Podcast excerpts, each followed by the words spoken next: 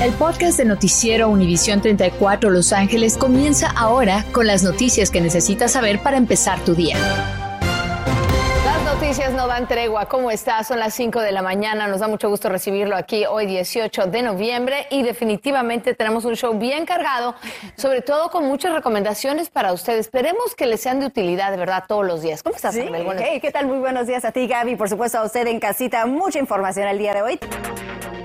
Noticia en desarrollo porque seguimos con usted todo el día, junto con los residentes del sur de California, una jornada de mucha tensión. Quienes vivían en Shadow Hills concluyeron ayer muy noche tranquilos luego de que la policía acorralara a un sospechoso armado con un rifle que había atemorizado el vecindario por días. Impresionante. Sonaban las sirenas, volaban los helicópteros, un fuerte despliegue de patrullas oficiales y unidades caninas los acompañaban buscando en un área densamente boscosa entre las casas a un hombre que eventualmente fue capturado primero por un perro policía. El can lo jalaba del brazo, lo sacó, lo sometió. Esta mañana el individuo amanece arrestado, se sabe que fue llevado a un hospital, se desconoce su estado de salud. Mientras tanto, oiga, esto es importante porque ahorita están investigando la causa de muerte de una joven modelo. Su, su amiga está en un hospital batiéndose entre la vida y la muerte. Y esta mañana nuestra Ceci Bográn está hablando un poco más de un caso así, porque para toda la gente y todas las mujeres que salen de fiesta a los bares en Los Ángeles, tranquilas, eventualmente se encuentran quizá en problemas. Esta historia es muy importante. Las recomendaciones para quienes salen a divertirse son altas por parte de los oficiales de policía. Eran tres mujeres. Una de ellas se fue a tiempo del área, llamándole a las otras dos y diciéndoles que ella tenía que partirse, pero las otras dos se quedaron eventualmente una perdiendo la vida y la otra batiéndose en el hospital entre la vida y la muerte. Esa historia completa un poco más adelante con Ceci Borán, quien nos va a traer también detalles, entrevistas y para usted recomendaciones. El alcalde Garcetti se puso el refuerzo de la vacuna contra el coronavirus para instar a todos los angelinos a que hagan lo mismo. Habló de la importancia de estar protegidos antes de las fiestas decembrinas y por eso las vacunas de refuerzo están disponibles para todos de 18 años o más. Hay 1.284 nuevos casos de contagio en el condado de Los Ángeles. 22 personas más perdieron la vida por el COVID. Las personas no vacunadas tienen 60% mayor probabilidad de morir por el coronavirus.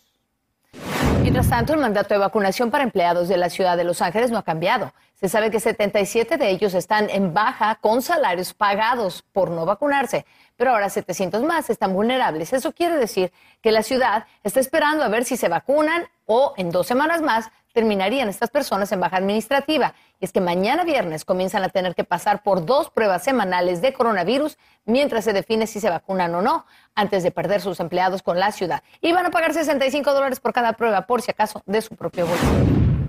Y para los estudiantes del Distrito Escolar Unificado de Los Ángeles llega una fecha importante. El domingo, si no se ponen la primera dosis de la vacuna, no van a tener tiempo necesario para ser inmunizados para enero. Y es que entonces, cuando regresen de las vacaciones, los van a obligar a estar vacunados. Les están ofreciendo hasta tarjetas de Amazon, boletos para parques temáticos y otros regalos para motivarlos, con uno de cada cuatro estudiantes mayores de 12 años sin vacuna todavía. Aquí hay otras fechas importantes para usted y lo que tiene que ser, lo que tiene que saber al respecto. Primero que nada, sepa usted que hay fechas el tope. La segunda dosis la tiene que recibir el 19 de diciembre a más tardar. Si va a cumplir 12 años, se tiene que poner la primera dosis en los 30 días después de su cumpleaños, la segunda dosis antes de cumplir 8 semanas después de su cumpleaños. Fecha límite para presentar prueba de vacunación completa, 10 de enero, un día antes de que empiece el año escolar de este 2022. Ana Gracias, Gaby. Bueno, váyase preparando. Hoy empieza el periodo de vacaciones. Normalmente dura dos semanas y LAX anticipa que habrá dos millones de personas pasando por el aeropuerto. Es el doble en comparación al año pasado. Los días más ocupados serán el viernes y el domingo después del Día de Acción de Gracias. Se le recomienda reservar su estacionamiento usar el autobús Flyaway en Van Nuys o Union Station. Verifique el estado de su vuelo y llegue temprano. Recuerde, dos horas antes para vuelos nacionales nacionales y tres horas para vuelos internacionales y seguir los protocolos de COVID-19. También muy importante para usted, si vive en todo California, están buscando a esta mujer, una jovencita de unos 15 años que al parecer fue jalada por otro individuo en el área de Santa Rosa. Y esto todo ocurrió ayer en una gasolinería. Esto fue esta muchacha que desde 15 años de eh, Vallejo fue al parecer raptada por un individuo que se encontraba del otro lado de la calle. Ella se llama Georgiana Bambaloy y ella estaba la 1.50 de la tarde al cruzar la calle de esta gasolinería. Al parecer ese individuo que ve usted en pantalla conduce un Chrysler Town and Country, una minivan con placas temporales de Texas eh, y, esa, y estos dos los están buscando. En otra historia tenemos también un impresionante.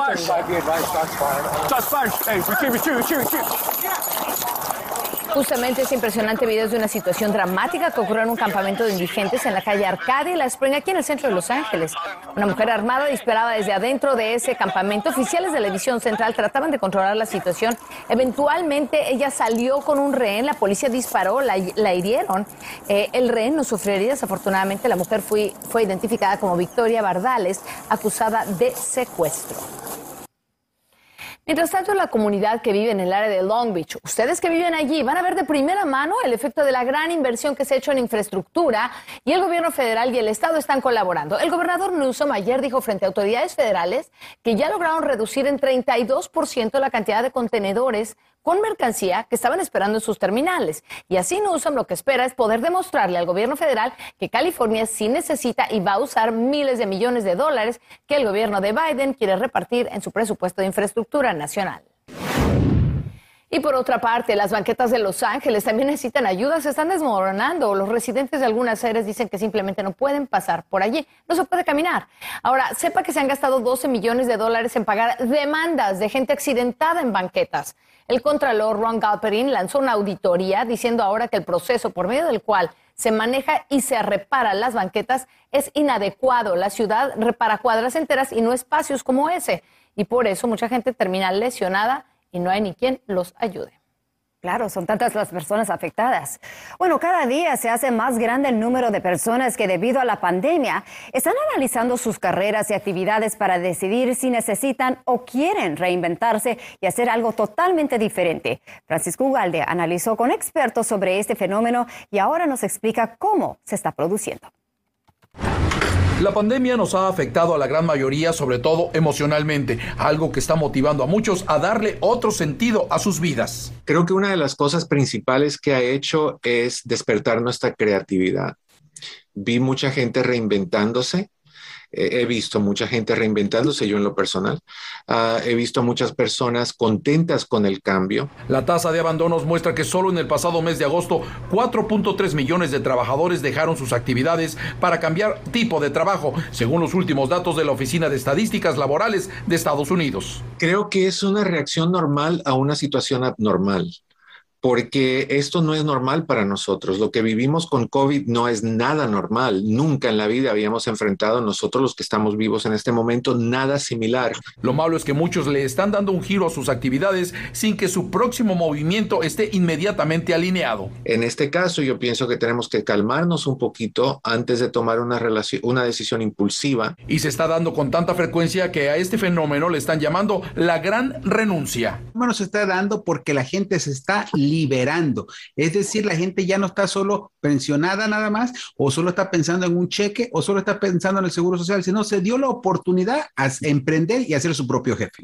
No obstante, este experto en finanzas me decía que efectuar un cambio radical representa riesgos, pero es muy motivador. Pensar que no solamente puedes seguir tú trabajando solamente con un cheque, sino que tienes la posibilidad de generar más ingreso siendo una persona independiente. Ahora bien, ¿qué pasos se tienen que dar para cambiar de profesión, trabajo o actividad de manera segura? Primero, encontrar una solución a un problema.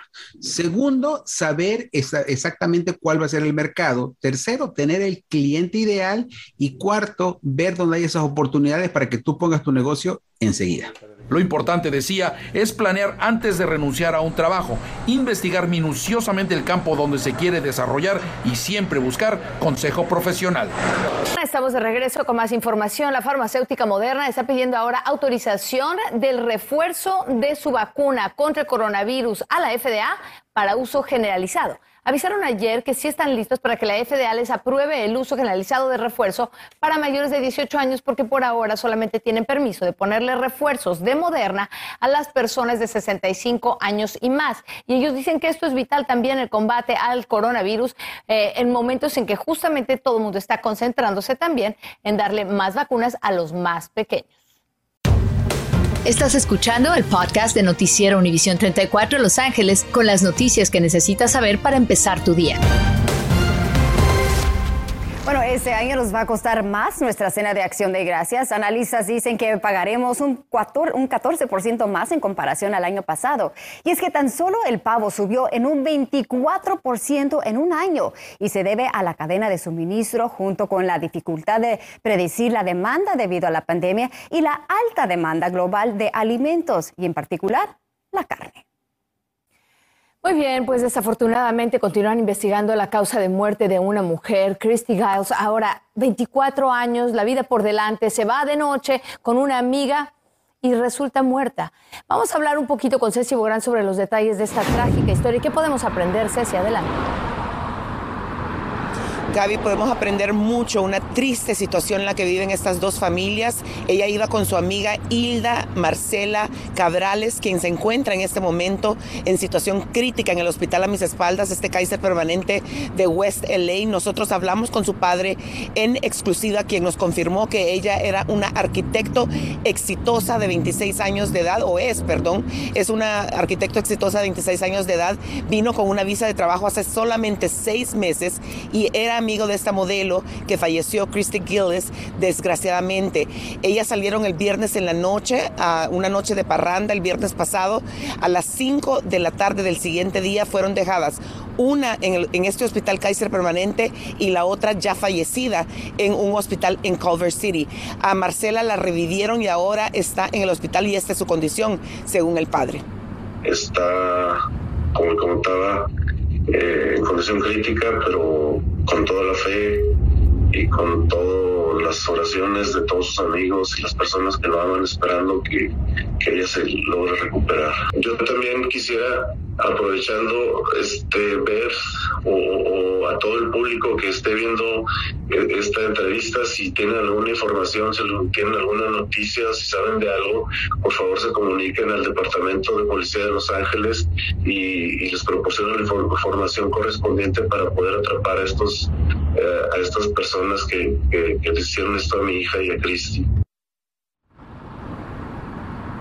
Ellos son de Monterrey, México, y las familiares de Marcela nos han confirmado que hubo un video de seguridad del hospital, pero Gaby, el carro no tenía placas y las dos personas que estaban en el vehículo estaban completamente tapadas, por lo que se sospecha, según las autoridades, que hubo foul play, que hubo algo ahí raro, porque las muchachas sí se comunicaron, una de ellas es casada, se comunicó la que falleció, se comunicó con su esposo a las 5 de la mañana diciendo que estaban, que estaban bien, que estaban saliendo de una fiesta en un apartamento en la ciudad de West Hollywood. Y la próxima vez que supieron de ella fue hasta las 5 de la tarde donde, cuando la encontraron frente al hospital. Por supuesto, vamos a seguir esta nota y más adelante les tengo recomendaciones porque Gaby, estamos en fin de semana, muchas mujeres salimos de parranda y es importante tomar las recomendaciones que está dando la ciudad de West Hollywood para que no nos suceda algo similar. Claro, la investigación ahora se centra en esas personas con las que ellas habrían salido de un club para irse a otro club y eventualmente ellos pues las depositaron a ellas en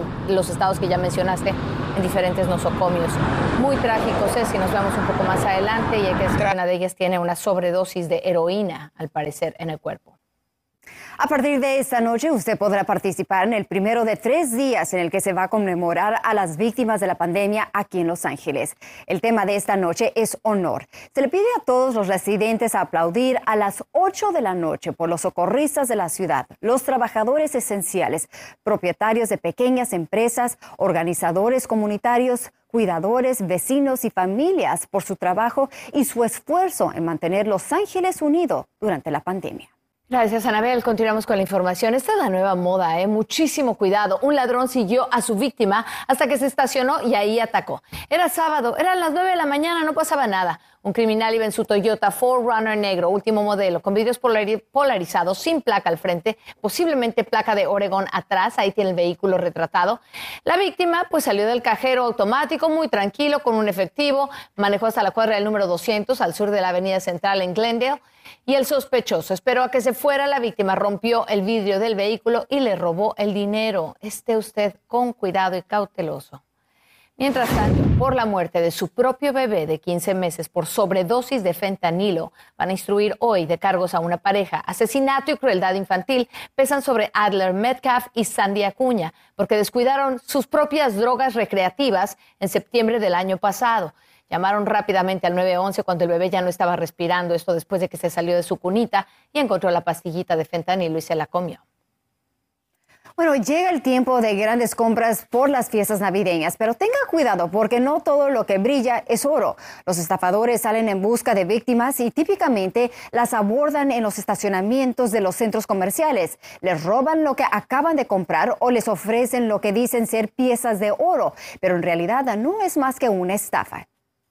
Pues yo cuando he venido me han ofrecido cosas a mí, pero igual yo digo que no. Muchas veces quieres, quieren que compres y a la misma vez también te pueden robar, que no es nada seguro, no pueden saber si los pueden asaltar, los pueden picar o incluso hasta pueden perder la vida por comprar algo que realmente no es cierto. Pues sí, muchas de estas estafas comienzan con personas ah, en los estacionamientos que vienen y le quieren vender algo. Hay que buscar un negocio legítimo. Sí, también lo hacen con los perfumes.